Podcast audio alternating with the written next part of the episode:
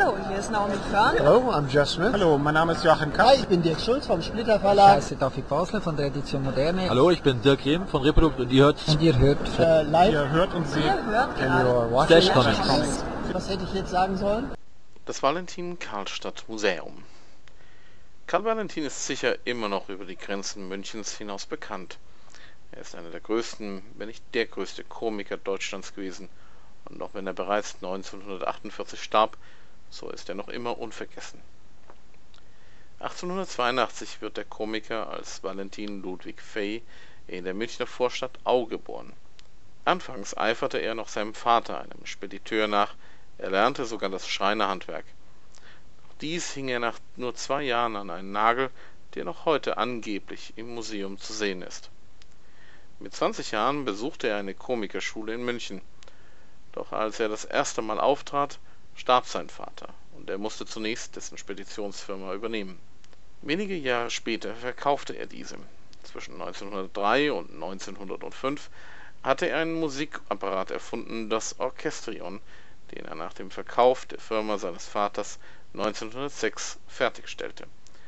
Er versuchte sich mit diesem Apparat auf einer Tournee, hatte aber gar keinen Erfolg und soll der Legende nach das Orchestrion höchst selbst zerstört haben. Ab 1908 konnte Valentin aber erste Erfolge als Komiker feiern und lernte alsbald auch seine Frau Liesel Karlstadt kennen. Erste Filme, erste Auftritte im Ausland sollten bald folgen. Dazu Erfolge mit komischen Stücken auf der Bühne. 1931 kann Valentin ein eigenes Theater eröffnen, aber wie auch schon das Orchestrion bringt ihm diese eigene Basis kein Glück.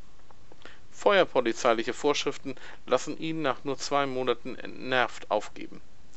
Mehrere weitere Theater folgen, auch Verbote durch die Nazizensur, sein Film Die Erbschaft darf wegen Elendstendenzen nicht aufgeführt werden. Valentin muss trotz aller Erfolge immer wieder wirtschaftliche Rückschläge einstecken, muss sogar Artikel für die Münchner Feldpost schreiben, um sich über Wasser zu halten. Selbst Haushaltsartikel muss er herstellen, um seine Familie über Wasser zu halten. Am 9.2.1948 stirbt Karl Valentin im Alter von nur 66 Jahren an einer Erkältung und wird am 11.2.1948 auf dem Waldfriedhof in Planegg bestattet. In einem Brief an den Kiem Pauli schrieb Valentin Ich habe meine lieben Münchner und meine Bayern kennengelernt. Alle anderen, mit Ausnahme der Eskimos und der Indianer, haben mehr Interesse an mir gehabt als meine Landsleute. Es scheint, dass das Interesse posthum größer geworden ist.